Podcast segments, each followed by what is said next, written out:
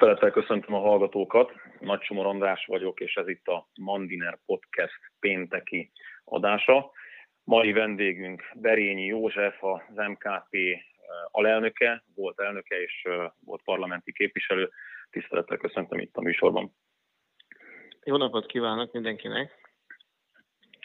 Ön régi motoros a eh, felvidéki politikában. Voltunk már többen a felvidéken, a népszámlálási adatokra gondolok itt elsősorban, volt már egységesebb a, a magyar politikai paletta a felvidéken, mintha érdeklődőbb is lett volna a felvidéki magyar lakosság. Tehát azt látjuk, hogy Lepsénynél valamikor még megvolt ez a, ez a dolog, de mintha elveszett volna. Tehát hogy látja a, a tehát a 90-es évekre gondol, amikor kezdte a politikai pályáját, az akkori elképzelései azok mennyire, mennyire valósultak meg mára?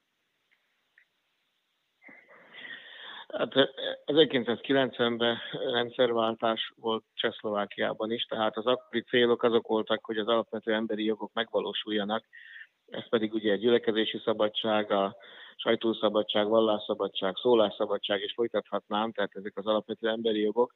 Nyilván azok megvalósultak, ami a magyarságnak a helyzetét illeti, ott viszont nagy áttörés nem sikerült elérni az elmúlt években, évtizedekben nagyon kicsi előrelépést tudunk felmutatni, illetve néhány intézményt, mint a Komáromi Egyetem, Magyar Egyetemnek a létrehozását, de olyan komoly intézményrendszert, pénzügyi keretét, törvényi jogi keretét a megmaradásunk feltételeinek nem sikerült kialakítani az elmúlt időszakban.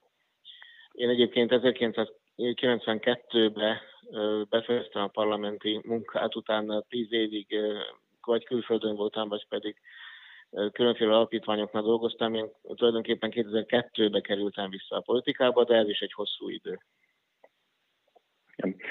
Ugye most szó van a felvidéken a három párt egyesüléséről, vagy valami, valamilyenféle együttműködésről tiszta vizet tud önteni a pohárban, hogy akkor most egy közös párt valósul, mert egy egységes felvidéki magyar párt lesz a felvidéken? Ez így igaz?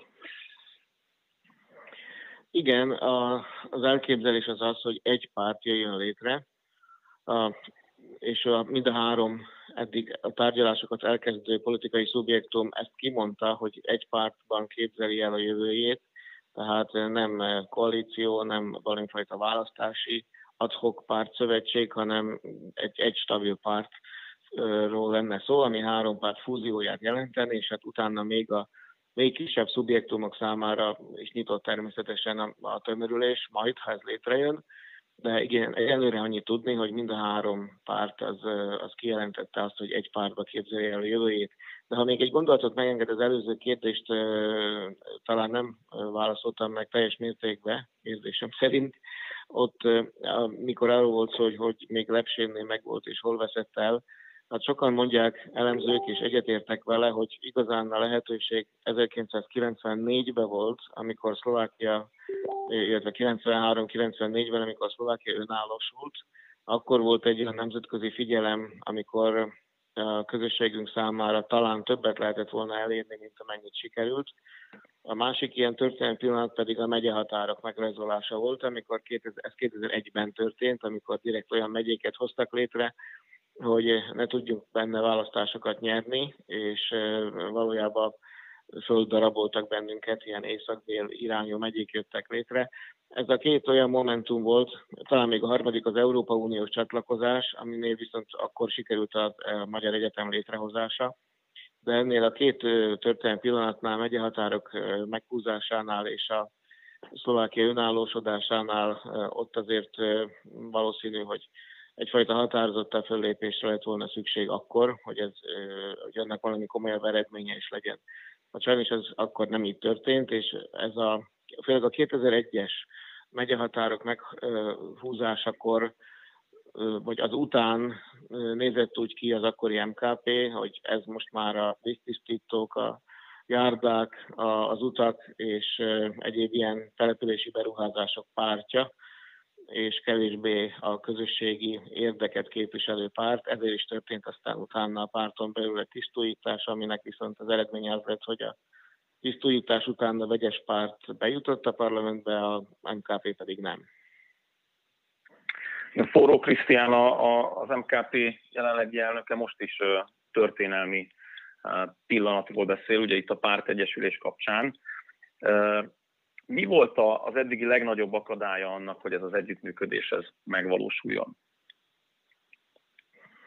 Hát ez egy bonyolult kérdés, erre nehéz röviden és tömören válaszolni.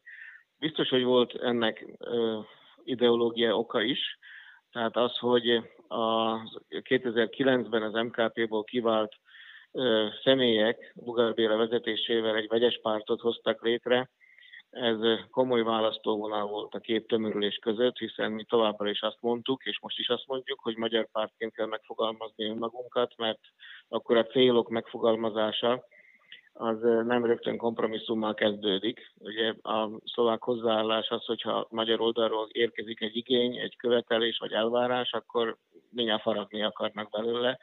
De most ezt nem kell rögtön párton belül elkezdeni ezt a folyamatot, hanem legalább a párt tudjon megfogalmazni határozott és egyértelmű követeléseket, vagy elvárásokat, igényeket, célokat, és utána a politikai tárgyalásokon sajnos úgyis kompromisszumot kell kötni, akkor, hogyha valaki kormánykoalíciós tag, vagy éppen ahogy most a megyén végezzük megyé, megyei koalíciós tag.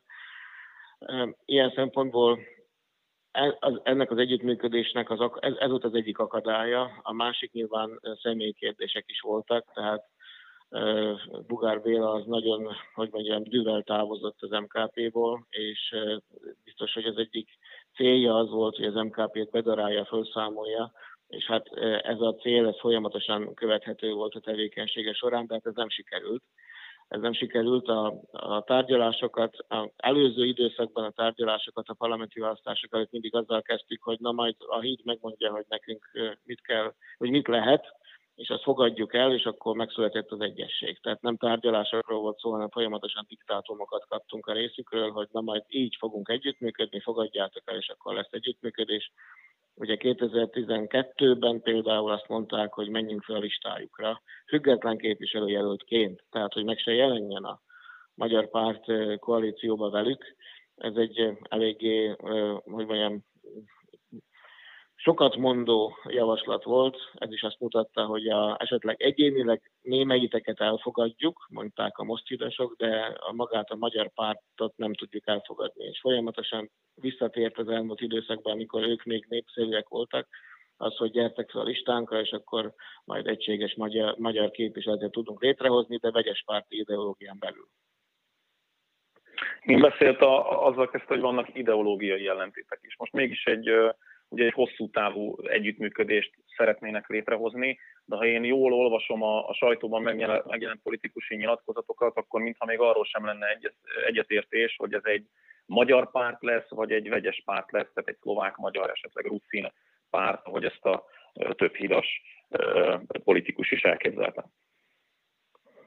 Igen, valóban ez még nyitott kérdés, de részünkről nem. Tehát mi mindenképpen magyar pártot tudunk csak elképzelni épp az em, em, korábban említett okoknál fogva, hogy abban a pillanatban, hogyha valaki vegyes pártot hoz létre, akkor rögtön a céloknak valami fajta ö, kisebb megfogalmazása lehetséges csak.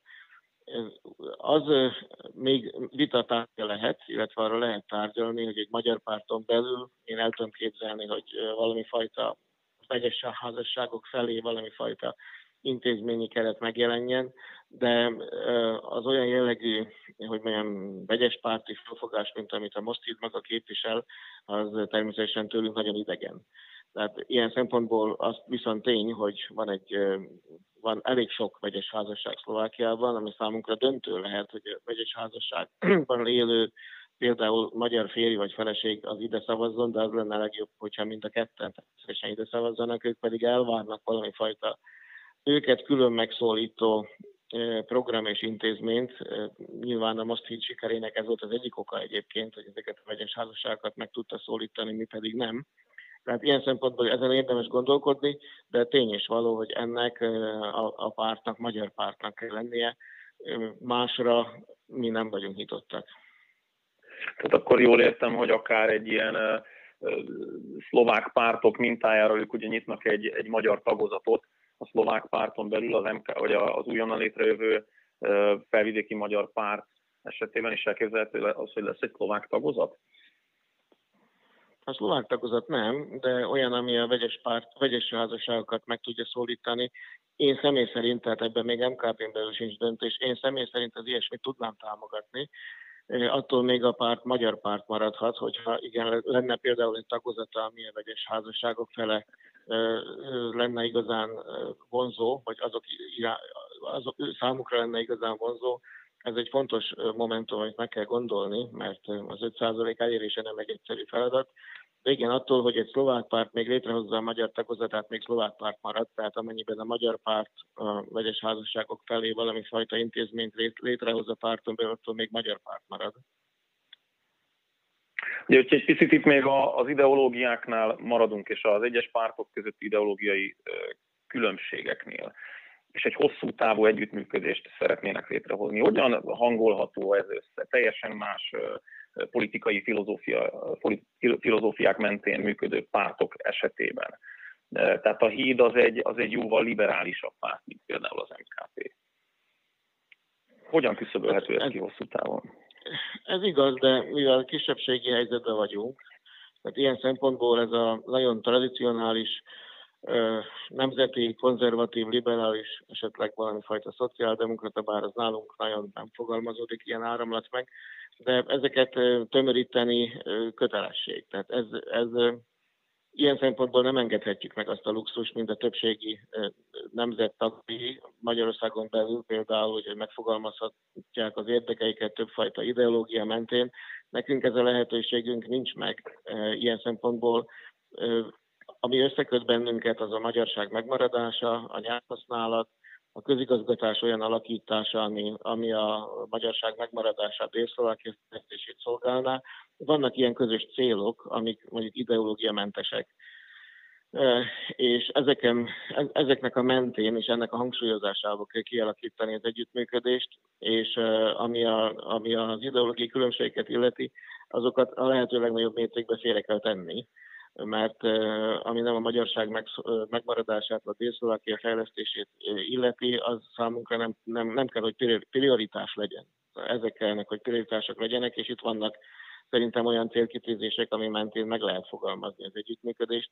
Ezzel minden nemzeti közösség így van a világban mindenhol egyébként, hogy ha a saját közösségének a megmaradását és fejlődését akarja elérni, akkor tömöríteni kell a különféle egyébként ideológiai megközelítésű embereket azonos egy, egy célfele, mert a számbeli kisebbség ez, ezt kényszeríti elő.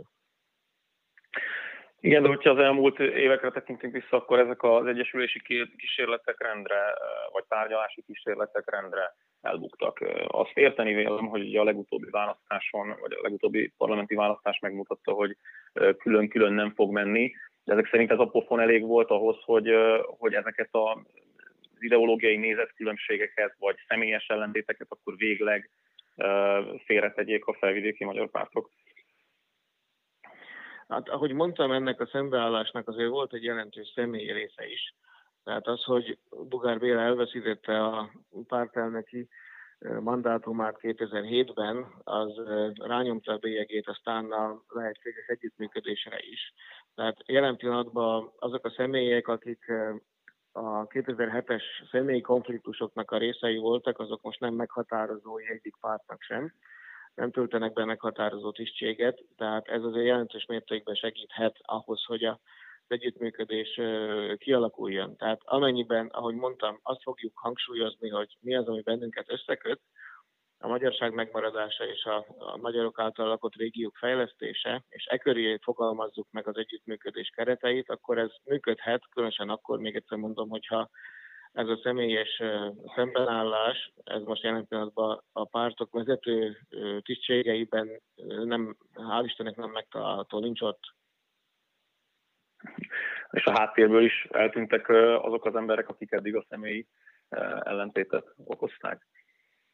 Hát természetesen nem. Nyilván, hogy a, a, meg a közösségi oldalak kihasználásával persze lehet zavart kelteni, és ez nyilván ez majd meg is történik. de ugyanakkor a, a választási eredményhez komoly józanságra itt mindenkit, tehát lehet betyárkodni, meg a közösségi médiákkal mondani a tutit, de ettől, ha ezt ma itt nem tudjuk összehozni, a három párt együttműködését, akkor bizony a szlovák pártok átveszik a, ezt a terepet, és mindenfajta magyar platformok megalakításával el fogják csábítani a választókat, és ott viszont a magyarság megmaradása területén nagyon apró kis dolgok fogalmazódnak majd meg, ha egyáltalán bármi is megfogalmazódik. A szlovák pártok magyarok felé tett gesztusaira vagy való nyitásra milyen választ kíván adni a felvidéki magyar politikum azon kívül, hogy egységesül, hiszen a, a legutóbbi választási eredményre tekintünk ott azért egészen megdöbbentő volt az, hogy gyakorlatilag a felvidéki magyarok 40%-a átszavazott szlovák pártokra. Elég lesz az, hogy egyesülnek a felvidéki magyar pártok? Nyilván nagyon jó programot kell kidolgoznunk, és mi is tudjuk, hogy a maga az egységesülés még nem feltétlenül fogja meghozni a sikert, illetve az 5% elérését. Azon túl, hogy a magyar kérdéseket megfogalmazzuk, azon túl a felvidéki magyarság ugyanígy elvárja, hogy vízgazdálkodás, mezőgazdaság, munkahelyteremtés, vagy épp most az egészségügyi helyzettel kapcsolatban nagyon határozott és érthető véleményünk legyen. Ráadásul nagyon hosszú határmenti szakaszon laknak a magyarok. Ma biztos, hogy csalló közben egész más életkörülmények vannak, mint a botrok közben, vagy éppen gömörben. Tehát nekünk még egy kistérségi, egy regionális programmal is elő kell állnunk, ami választad a helyi emberek életkörülményeinek a legnagyobb kihívásaira, kérdésére és ez teljesen más, még egyszer mondom, a Csalló közben és más botrok közben jelen pillanatban, vagy a Mácsisföldön, és sorolhatnám a régiókat, ahol a magyarok élnek. Tehát ez a, a, az, a igen, ahogy ön is mondta, maga az egységesülés még önmagától nem fogja meghozni a sikert. Ehhez egy jó program kell, és természetesen hiteles személyek is, akik ezt a programot fölvállalják, és az emberek elhiszik nekik, hogy ezt komolyan gondolják, és végre is akarják hajtani. Ugye az első kérdésem, te, vagy említette a válaszában a megyehatároknak a, a, a változtatását. Hogyha az autonómia kérdésről beszélünk, itt ugye a három pártnak eltérő álláspontja volt, de ember legyen a talpán, aki egészen pontosan megmondja, hogy melyek is voltak ezek az álláspontok. Tehát ha, ha az ember hallgatja az egyes felvidéki politikusokat, akkor mintha az az érzése lenne, hogy az autonómia alatt, vagy az önrendelkezésnek valamilyen formája alatt egészen mást értenek, ha, ha a szlovák újságírói kérdéseket, politikusi megnyilvánulásokat hallgat, akkor megint csak más képet kap. Hogyan viszonyulnak akkor az autonómiához? Az autonómia fogalmat nem szoktuk használni annak köszönhetően, hogy a szlovák társadalom az autonómia alatt a véres polgárháború utáni határmódosítást érti. Ez természetesen nem véletlenül alakult így ki, ez a hosszú éveken keresztül dolgoztak azért, hogy az autonómia fogalmat lejárassák, és mondom, mára már teljesen elferdített jelentése van Szlovákiában a szlovák társadalom részéről az autonómiának, tehát önkormányzatiságot szoktunk mondani. A Magyar Közösség Pártja felvállalja a területi önkormányzatiságnak a programját vagy politikáját, szlovák partner nincs hozzá, egyetlen egy sem. Talán egy személy tudok, aki egyáltalán már erről vitát nyitni.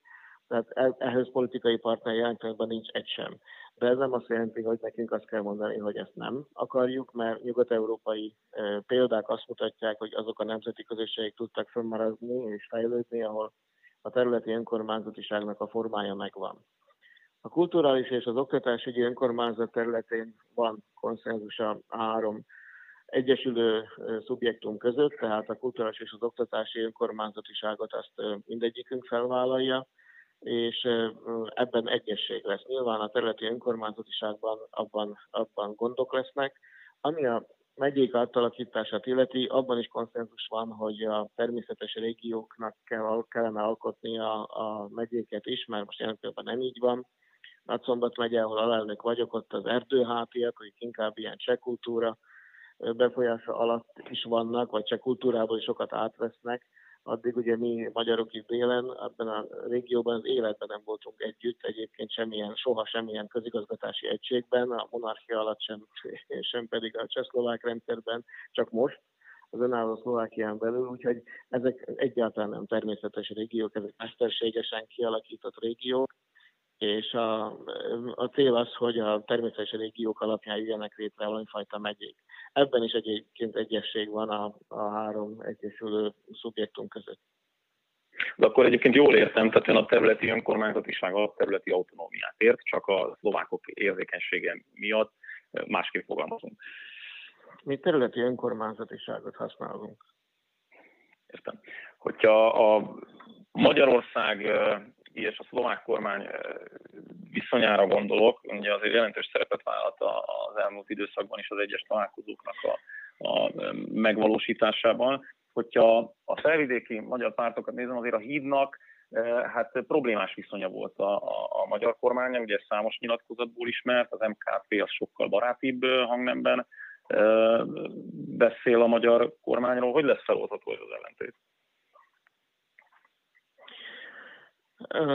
Én azt hiszem, hogy itt a mindenki, hogy mondjam, ez nem egy párt döntése volt. Tehát az, hogy a Magyar Állandó Értekezletre és a Kárpát-medencei Magyar Képviselők Fórumára a Mosztit nem kapott meghívót, ez egyébként annak volt köszönhető, hogy nem magyar pártként fogalmazták meg önmagukat.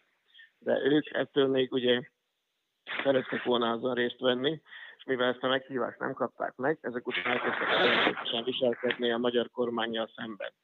De abban a pillanatban, hogyha ez a fúzió megtörténik, hogyha sikerül az egyesülés, akkor nyilván akkor formálisan ők is a KMKF és a máétnek a részesévé válnak, de már egy magyar párt tömörülésén belül. Tehát ilyen szempontból ezek a különbségek vagy, vagy megosztó dolgok megszűnnek. Mellesleg, amikor még Szili Katalin volt a Kárpát-Medencei Magyar Képviselők Forumának az elnöke, akkor kapott meghívót a most így, csak akkor nem mertek elmenni. Az egy nagyon zűrös szlovák-magyar viszony volt, de akkor nem mertek elmenni. Aztán amikor megtörtént 2010-ben a kormányváltás, akkor már nem kapták meg ezt a meghívót, akkor meg nagyon számon kérték, hogy miért nem, de jó ez a múlt, mindegy, hagyjuk. Ami a, a két országnak a kapcsolatát és a mi ügyeinket illeti, ez biztos, hogy ha a két, ország, két kormány között van egyfajta konstruktív párbeszéd európai ügyekben, a visegrádi négyek tekintetében, az a társadalom belül egyfajta nyugalmat teremt, most a szlovák társadalomra gondolok, és akkor könnyebben elfogadják a mi témáinknak a megnyitását, de az is tény, hogy a mi témáink megnyitása abban a pillanatban, hogy mondjam, elhomályosíthatja a lényegeknek az együttműködését, vagy akár az európai kérdésekbe a közös álláspontot, de ez természetesen elsősorban a mi feladatunk, hogy ezt megtegyük, és ennek aztán kellene, vagy azt szeretjük, hogyha elmegyi aztán Magyarország beáll, sorakozik, de addig, amíg nem vagyunk bent a parlamentben, addig egyébként a, ezeknek a kérdéseknek a megnyitása Szlovákiában ember akkor a port, mint majd akkor reméljük, hogyha bent leszünk. Tehát ha bejutunk a parlamentbe, akkor kezdődik majd egy új fejezet, szerintem a két ország kapcsolatában is. Szóval még két kérdést engedjen meg. Az egyik, hogy a jövőre következő népszámlálástól mit vár? Hát sajnos rosszabb eredményt várunk, mint a, eddig van, tehát még kevesebb magyarra számítunk, bár most itt bevezetik föltehetően ezt a kettős identitás lehetőségét, ami azt jelenti, hogy lehet majd Persze Magyarországon is így van, lehet majd egyszerre valakinek vallania magát szlováknak és magyarnak, hogyha mondjuk egy vegyes házasságba született. Tehát ilyen szempontból lehet, hogy a szám azok kedvezőbbek lesznek, csak az értékelés lesz bonyolultabb, mert ebből viszont több, lesz egy falu, ahol több magyar és több szlovák is lesz egy, egy adott pillanatban. A lakossági szám arányhoz tekintve ugye többen lesznek szlovákok, magyarok, mint amennyi maga a lakossági szám, annak köszönhetően, hogy esetleg vegyes identitásúnak állítják be magukat. Úgyhogy ennek függvényében eh, itt az értékelés az nagyon fontos lesz, hogy ki hogy fogja ezt majd interpretálni ezeket a számokat, de aggodalommal nézünk egyébként a népszámlás elé, Hát azért ez a vegyes, vegyes eh, párt ideológia, ez nagyon eh, mélyen aláásta itt a nemzeti identitásnak a, a gyökerét és a ragaszkodást és a, és a fölvállalását annak, hogy valaki magyar. Ez komoly károkat okozott, és azért ez eltartott 12 évig ez az állapot.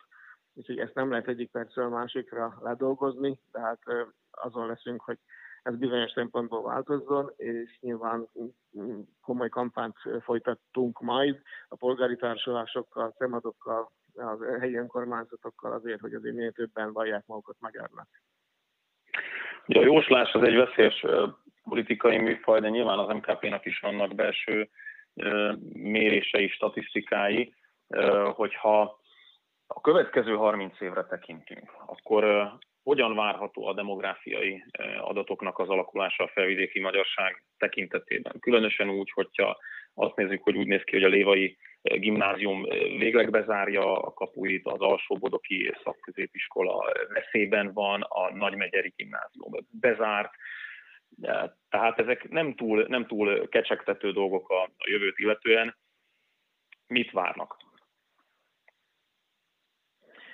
Hát amit felsorolt, az általában ugye városok szintjén van a gond, tehát ebből is következ, kikövetkeztethető, hogy a városok szintjén vannak a gondok.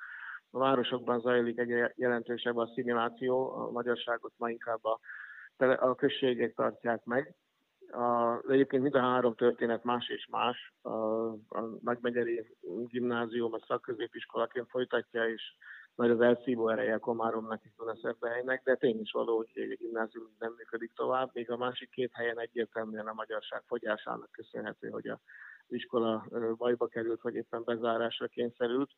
A, a városi szinten kell megoldásokat találnunk a jövőre nézve elsődlegesen, mert ott van nagyon nagy asszimiláció, ezt én itt Galánta mellett élek, itt is látom, hogy Galántán a szemünk előtt fogy el a magyarság, és ugyanez érvényes többi városra is. Tehát elsősorban erre kell majd megtalálni a válaszokat, ami nem egy egyszerű dolog, de egyébként amennyiben az, Egységesült Magyar Pártnak sikerül bejutni a parlamentbe a következő választásokon, már az is egy komoly előrelépés lesz, mert a magyarságnak újra komoly tekintélye lesz akkor és az emberek azért szeretnek az erőhöz csatlakozni, tehát amennyiben azt fogják látni, hogy sikerült visszaverekedni magunkat a parlamentbe, ennek a magának a, a, az identitásnak, az asszimiláció visszautasításának is lesz egy, egy, hogy mondjam, egy pozitív háttere, egy, egy erő, ami megjelenik a parlamentbe, az újra egy kicsit a, visszaadja a közösségünk méltóságát, ami talán most kevésbé van meg. Ugye azt mondja, hogy ezeket a válaszokat még meg kell találni a magyarság megmaradásához a következő 30 évben. Tehát akkor erre stratégia még nincs, hogy ezt hogyan lehetne megtenni. Hiszen ha így megy tovább, akkor az nem, nem fest túl derűs jövőképet. Tehát beszéltünk róla korábban, hogy a, az önkormányzati modellek azok, amelyek a megmaradásunkat szolgálják. Tehát nyugat-európai modellek azt mutatják, hogy azokkal a közösségek tudtak fönnmaradni, amelyeknek valami fajta önkormányzati modelljük, önkormányzatiságuk van. Tehát a, ilyen szempontból világos a kérdés, hogy a városi asszimilációt is azt tudná megállítani, hogyha lenne ilyen jellegű önkormányzati rendszerünk, ami ezt lassítja, majd megfordítja ezt a folyamatot. Csak arra, tehát ezeket kell aztán még úgy pontosítani, hogy tudjuk azt, hogy a leginkább a cipő a városokban szorít. Értem. Nagyon szépen köszönöm, ennyi lett volna mára. Hallgatóinknak nagyon szépen köszönöm a figyelmet, legközelebb kedden fogunk találkozni. Berényi Józsefnek pedig nagyon szépen köszönöm, hogy elfogadta a meghívásunkat. Köszönöm szépen én is, viszont hallásra. Viszont hallásra, minden jó kívánok.